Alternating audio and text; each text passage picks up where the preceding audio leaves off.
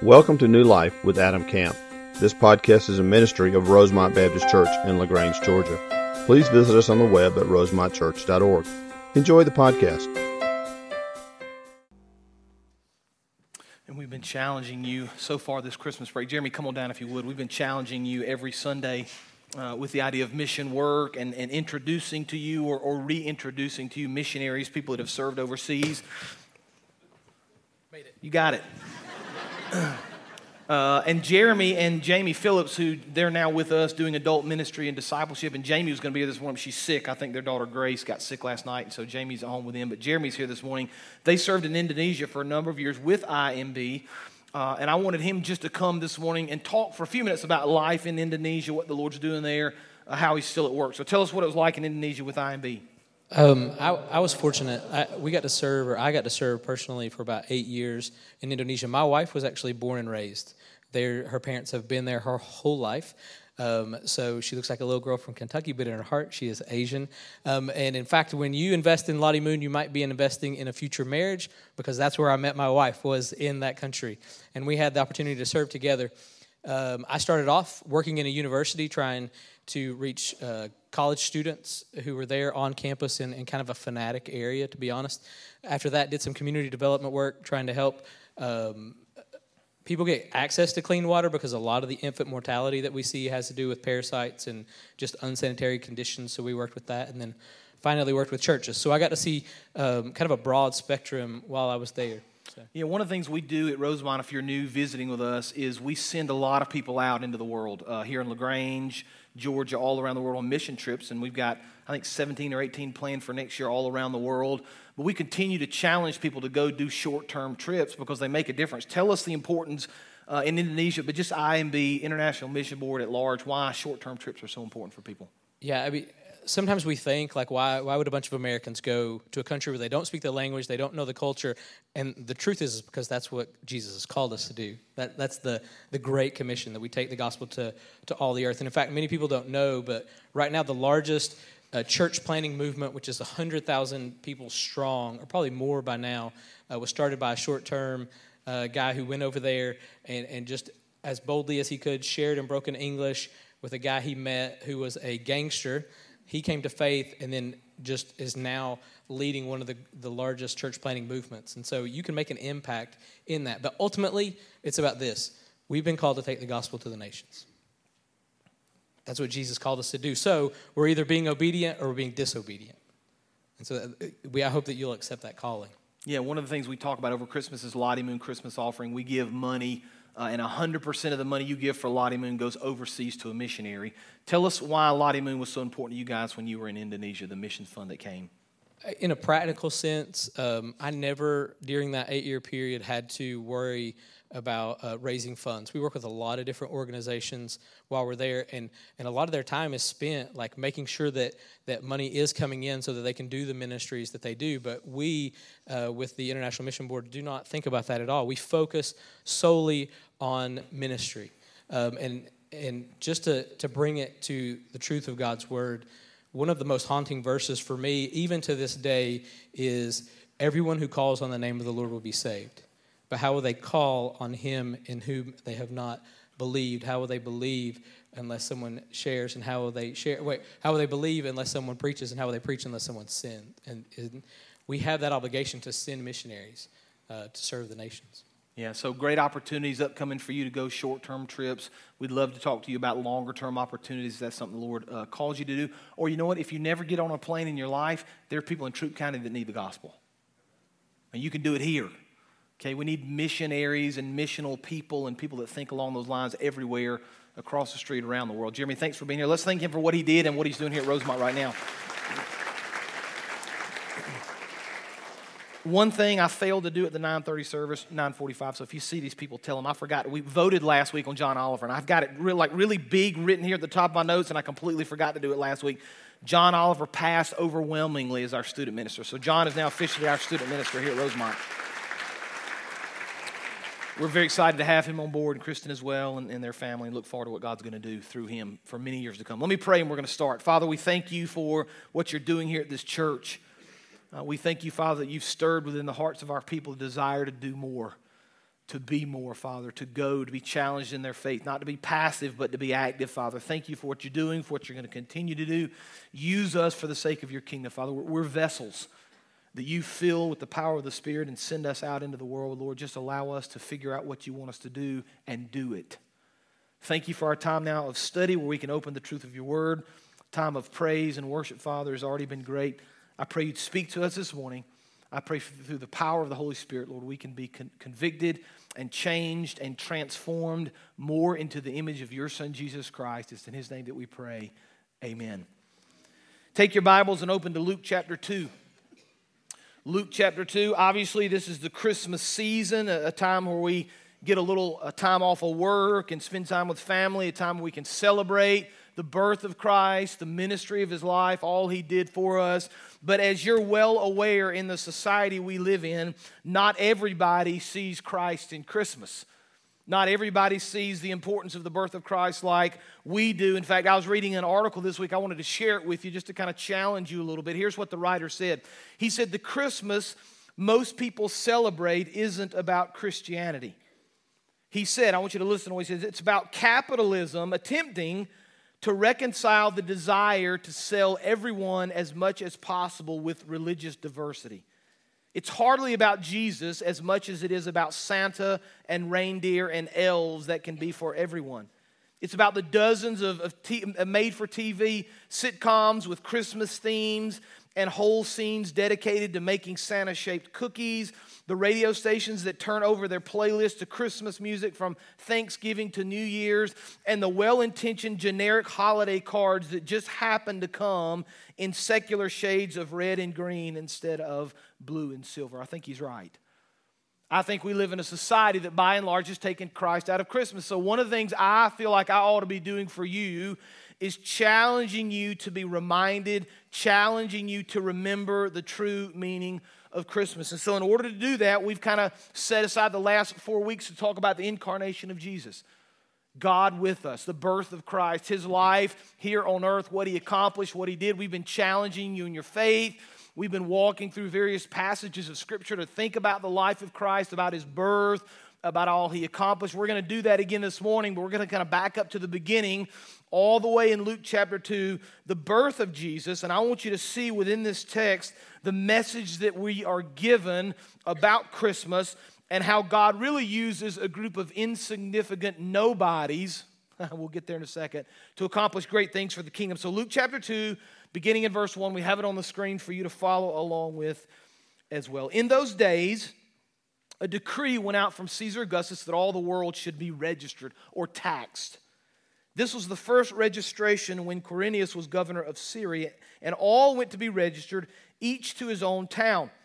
And Joseph also went up from Galilee, from the town of Nazareth to Judea, to the city of David, which was called Bethlehem because he was the house of the house and lineage of David, to be registered with Mary, his betrothed, who was with child.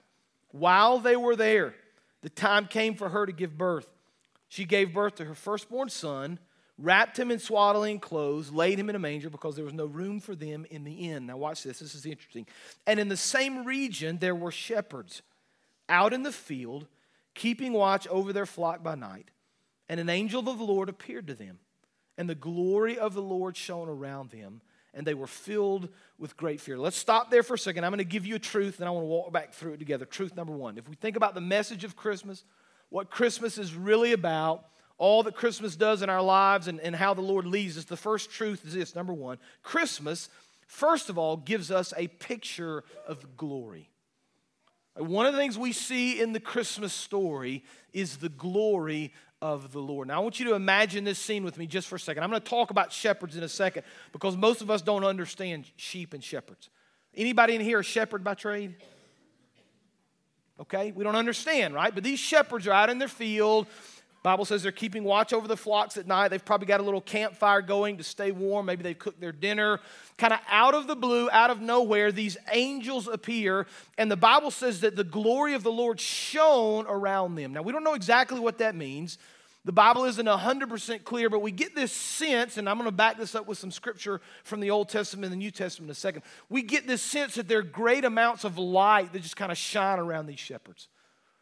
Now, in the first century, they weren't able to produce like, like like we are. Like you go home at night, you want light, what do you do? Clapper, right? Everybody got the clapper, the lights come on? I'm just kidding. You flip the switch. Or if you've got a modern house, you tell Alexa to turn the light. Whatever happens, you turn the lights on. It's a pretty simple process. You could pretty much create as much light as you want with electricity. We understand that. In the first century, not the case. They had a little campfire. That's all they could do. So we get this sense that the glory of the Lord, the, the, the light and the beauty of the Lord kind of shines all around them. In fact, it's so incredible. At the end of verse 9, we're, we're told that they're filled with great fear. Like they've never seen anything like it.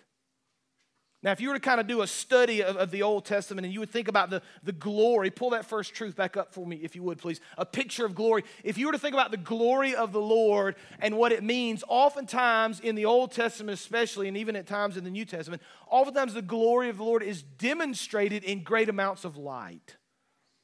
For example, the children of Israel have wandered through the wilderness They've been looking for the promised land. God has allowed them to kind of just flounder and they're not there yet. And God speaks through Moses in Exodus 24 15. I want you to listen to this. Moses went up on the mountain and the cloud covered it. And the glory of the Lord settled on Mount Sinai. And for six days the cloud covered the mountain. On the seventh day, the Lord called to Moses from within the cloud. Now listen, verse 17, Exodus 24. To the Israelites, these are the people that are surrounding the mountain, the glory of the Lord looked like a consuming fire on top of the mountain. Interesting.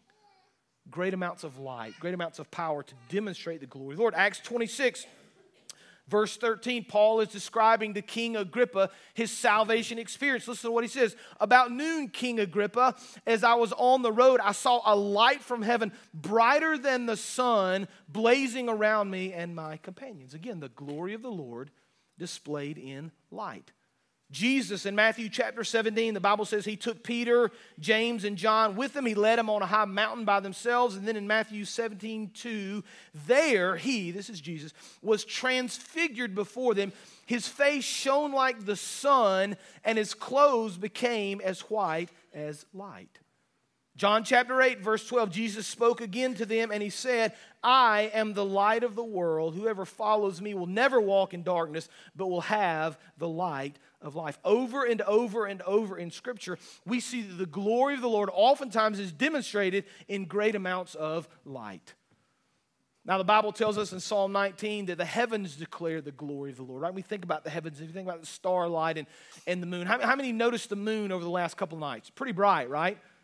Pretty incredible. Like the moon is an interesting thing. And if you think about it and, and, and, you look at it and you study it, you understand that when the moon is full, that's the reflection of the sun on the moon, right? You get that. We know that. We learned that in probably fifth grade science. But it's always been interesting to me when there's a new moon, we don't see it at all. Like full moon is bright, new moon you don't see it all. You know why you don't see a new moon?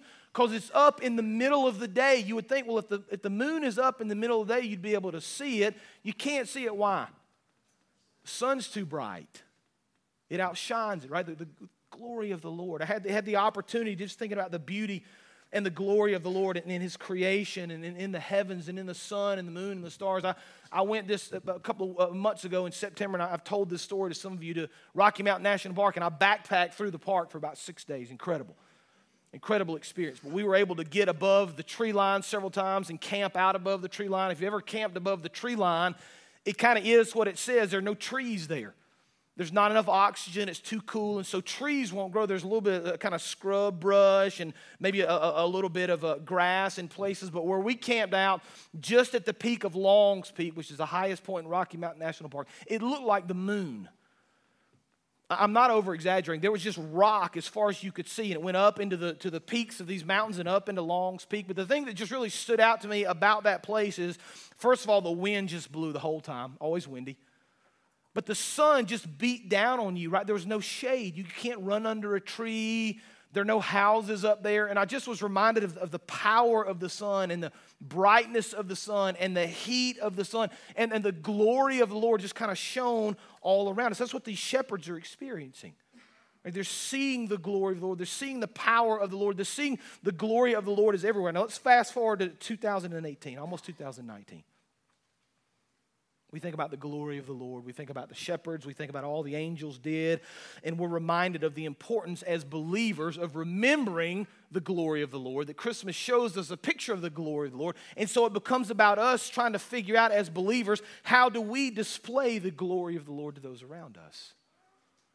Now, God may do incredible things. He may shine light around you tomorrow. Well, not tomorrow, whenever you go back to work, Wednesday or Thursday of next week. You may walk into the office and, oh, I think a light just kind of shines over you as you walk in and people recognize the glory of the Lord. Probably not the way it's going to happen. So, what we begin to do as believers is try to think to ourselves, what can I do to display the glory of the Lord at work? How can I be a light in the darkness? You understand? How can I be love in the middle of hate? How can I be truth in the middle of lies? Or how can I walk in in my place of business or school or what? How can I live to display the glory of the Lord? That's our calling. So let's continue. Let's see what the, what the angel says to these shepherds. Very interesting. Verse 10. We have it on the screen. And the angel said to them, right? So the glory of the Lord is around them, bright light. They, they see the power. They're afraid. Verse 9 says, So the angel says to them, Fear not, don't be afraid. For behold, I bring you good news of great joy that will be for all the people. That's important. If you're taking notes, you ought to circle and underline the word all.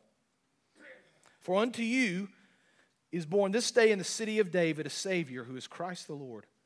And this will be a sign for you. You will find a baby wrapped in swaddling cloths and lying in a manger. And suddenly, as if it weren't enough already, suddenly there was with the angel a multitude. We don't know how many a thousand, ten thousand, a hundred million, a multitude of the heavenly host praising God, probably singing and saying, Glory to God in the highest, and on earth peace among those with whom he is pleased. Here's the second truth Christmas reminds us of the glory of the Lord, yes.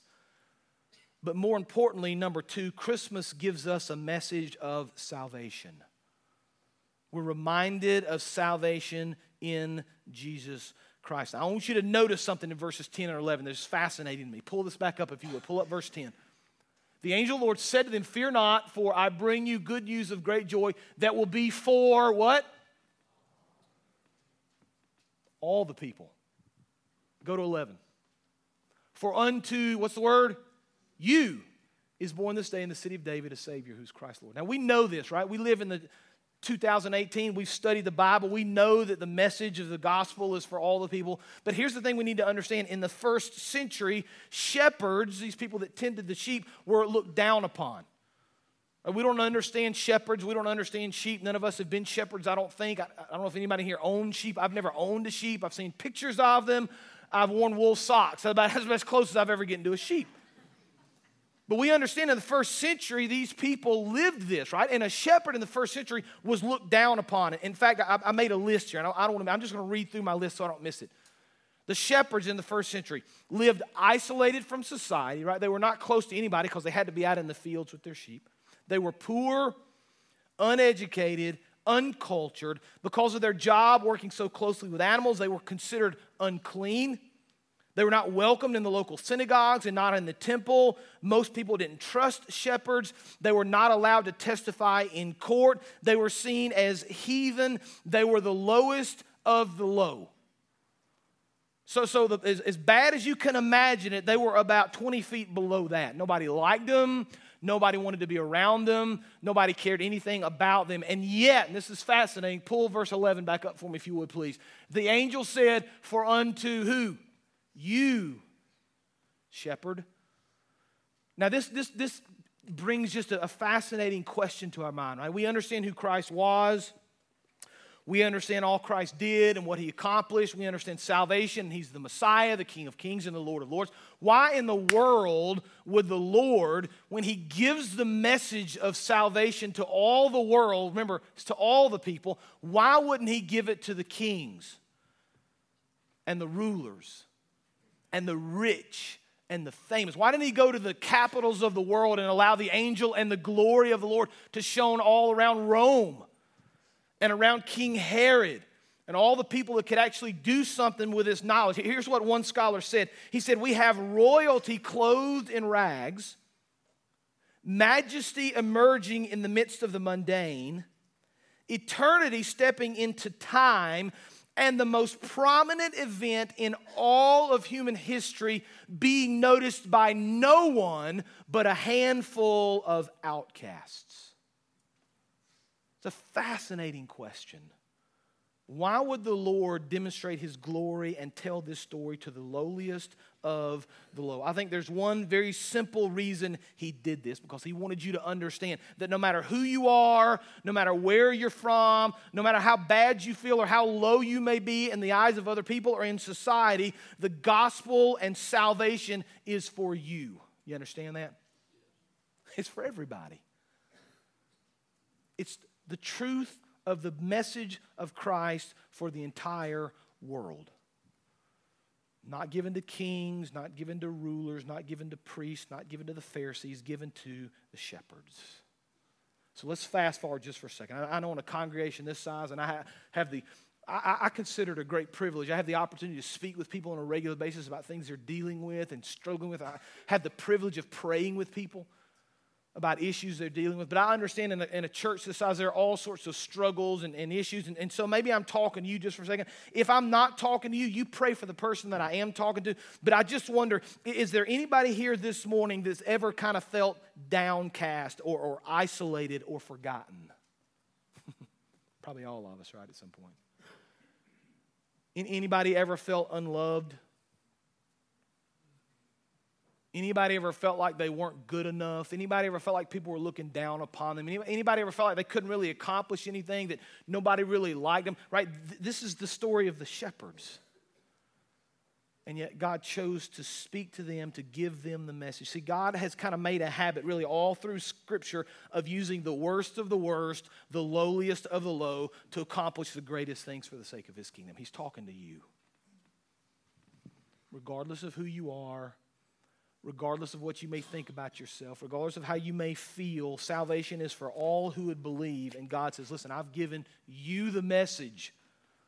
For unto you is born this day in the city of David a Savior, which is Christ the King. Now, I want you to notice what the shepherds do, right? This is, this is really to me where the rubber meets the road. And we got to kind of wind this thing down. I want you to notice verse 13. Suddenly, those with the angel multitude of the heavenly host, praising God and saying, Glory to God in the highest, and on earth peace among those with whom he is pleased. Now, watch this the angels went away from them into heaven, right? When they went away, verse 15, the shepherds said to one another, I can just imagine that, you know, it's over and they're kind of looking at like, what just happened? They said to each other, let us, these are the shepherds, go over to Bethlehem, see this thing that's happened, which the Lord has made known to us. And so they went with haste, found Mary and Joseph and the baby lying in a manger. Now, watch 17.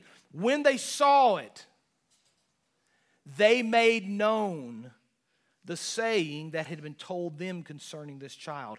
And all who heard it wondered at what the shepherds told them. But Mary treasured up all these things, pondering them in her heart. And the shepherds returned, glorifying, praising God for all they had heard and seen as it had been told them. Here's truth number three Christmas reminds us to tell the world about Jesus. Christmas reminds us to tell the world about Jesus. Look at verse 17 and 18 again. I want you to see this with your own eyes. Look at verse 17. When they saw it, right? So the shepherds say, listen, we got to go find this kid. Let's go find him. They find Mary and Joseph. They find the baby. When they see it with their own eyes, they made known the saying that had been told them concerning this child. What does that mean? They told other people. They started telling other people, listen, you got to listen to what's going on. You got to hear about this kid that's born. He's the King of Kings. He's the Lord of Lords. He's the Savior. Verse 18, look what happens. And all who heard it wondered at what the shepherds told them. These guys took very seriously their calling, very seriously what they had seen. And the very first thing they do after they see it with their own eyes is they begin to go into the world and tell others about the birth of Christ. I told our last service, and, and, and I've been kind of talking to the staff, our team, a little bit about this over the last week. The Lord's kind of working in my heart. You know how the Lord kind of plants a seed, and then He waters it, and maybe a few weeks later He waters it again, and after a couple months it grows. The Lord's doing something in my heart along those lines. Really looking ahead to 2019 and this church, and there's just a lot of things that, that, that I'm kind of thinking through and praying through. But the word that He's given me, the word that He's given me that I can't get rid of, and I keep thinking about it, is action. Here's what I mean by that I'm becoming, and I preached about this a few weeks ago and have talked about it, so this probably won't be a shock to you. I'm becoming more and more convinced that the American church, by and large, is passive in their faith. I think we're just passive. Now, I think a lot of people do things in private that are good. Maybe we're praying some, probably not nearly enough. Maybe we're studying our Bible some, not nearly enough. Maybe, maybe there's some private worship that's going on. All those things are good, foundational, they have to happen. Absolutely. But I'm worried that beyond that, and I don't, I don't think nearly enough people are even doing that. But beyond that, what action are we taking in the world to impact the kingdom of Christ? Like, what are we really doing? Like, if I followed you around, I'm not going to, disclaimer, don't, don't look over your shoulder. If I followed you around all week, what sort of actions would I see in your life that demonstrated you're serious about the kingdom? Flip it. If you followed me around all week, what sort of actions would you see in my life that demonstrated I was serious about the kingdom? I just fear we, we live in this world where Christianity has become more and more passive, less and less important. The things of the world are crowding in more and more, and we're not serious enough about our faith. These believers, these, these shepherds, these men who heard the, the gospel and saw the glory of the Lord were serious about their faith, so much so that they got up from seeing the baby, they went into the world and began to do something about it. I'm just not sure we're there anymore. I think far too many people are afraid to share, that they don't feel equipped, that they don't think they have enough time. But it's interesting to me that these shepherds weren't part of a local church visitation program. Can you believe that? These shepherds weren't even trained in, in the faith evangelism strategy. These shepherds weren't even committed to learning Bible verses and, and, and studying them together. They just simply saw the truth of the gospel and were compelled to do something about it. What are we doing about it? You know, I, I tell myself this every, every Christmas season, it, it, it kind of uh, seems more and more real to me. The old saying that time flies, you know, the older you get, time seems to go a little bit quicker. And that's been the experience of my life, especially with kids now. And, and many of you feel the same way. But every time we get out our Christmas stuff, we get it out Thanksgiving, uh, the day after Thanksgiving. That's kind of our day, that Friday. Get our tree set up, decorations. That's kind of our day. We spend the day decorating, kind of a family thing. We have a lot of fun. But I always, every time we begin to get the stuff out, I always think to myself, you know, it's going to seem like tomorrow and I'm going to be putting all this stuff back in. We got five or six weeks, and, and, sure enough, here we are now, just a couple of days before Christmas, and I'm thinking, where have the last three or four weeks gone? All of a sudden, it's gonna be Christmas, then New Year, and then we're gonna say, where did January go? Where did the, the spring go? Summer's over, we're starting school back, right? Just things fly by. And I think if, if we're not careful, if we're not intentional, if we're not alert and paying attention, we're going to kind of watch our lives just fly by and we're going to be more and more passive about the gospel and we're not going to do the things Christ called us to do. We're not going to be who Christ wants us to be. And we're not going to impact the world like these shepherds did because we're not serious enough about what we've seen to make a difference. Like, that's the message of Christmas. It's a clear message, it's a clear calling. What are you going to do with it? Let's pray. Father, we thank you for the truth of the gospel, Lord Luke, in this case, the account of, of the birth of Christ, Father, and, and, and the significance of the shepherd, Lord, the significance of using the lowly, of using the outcast, the importance of, of demonstrating your glory, Father, of demonstrating your salvation, Lord, the, the importance of, of sharing our faith of being active in our faith, not passive, Lord, of, of, doing great things for the sake of the kingdom. Lord, I just pray over the next couple of days, Lord, we've got just a couple of days till Christmas. Remind us, Lord.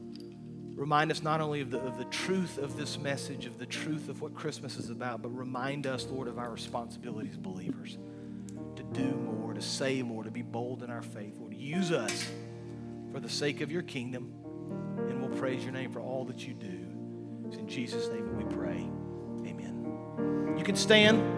The altar is open. Opportunity for you to speak to me, pray. You respond as we sing together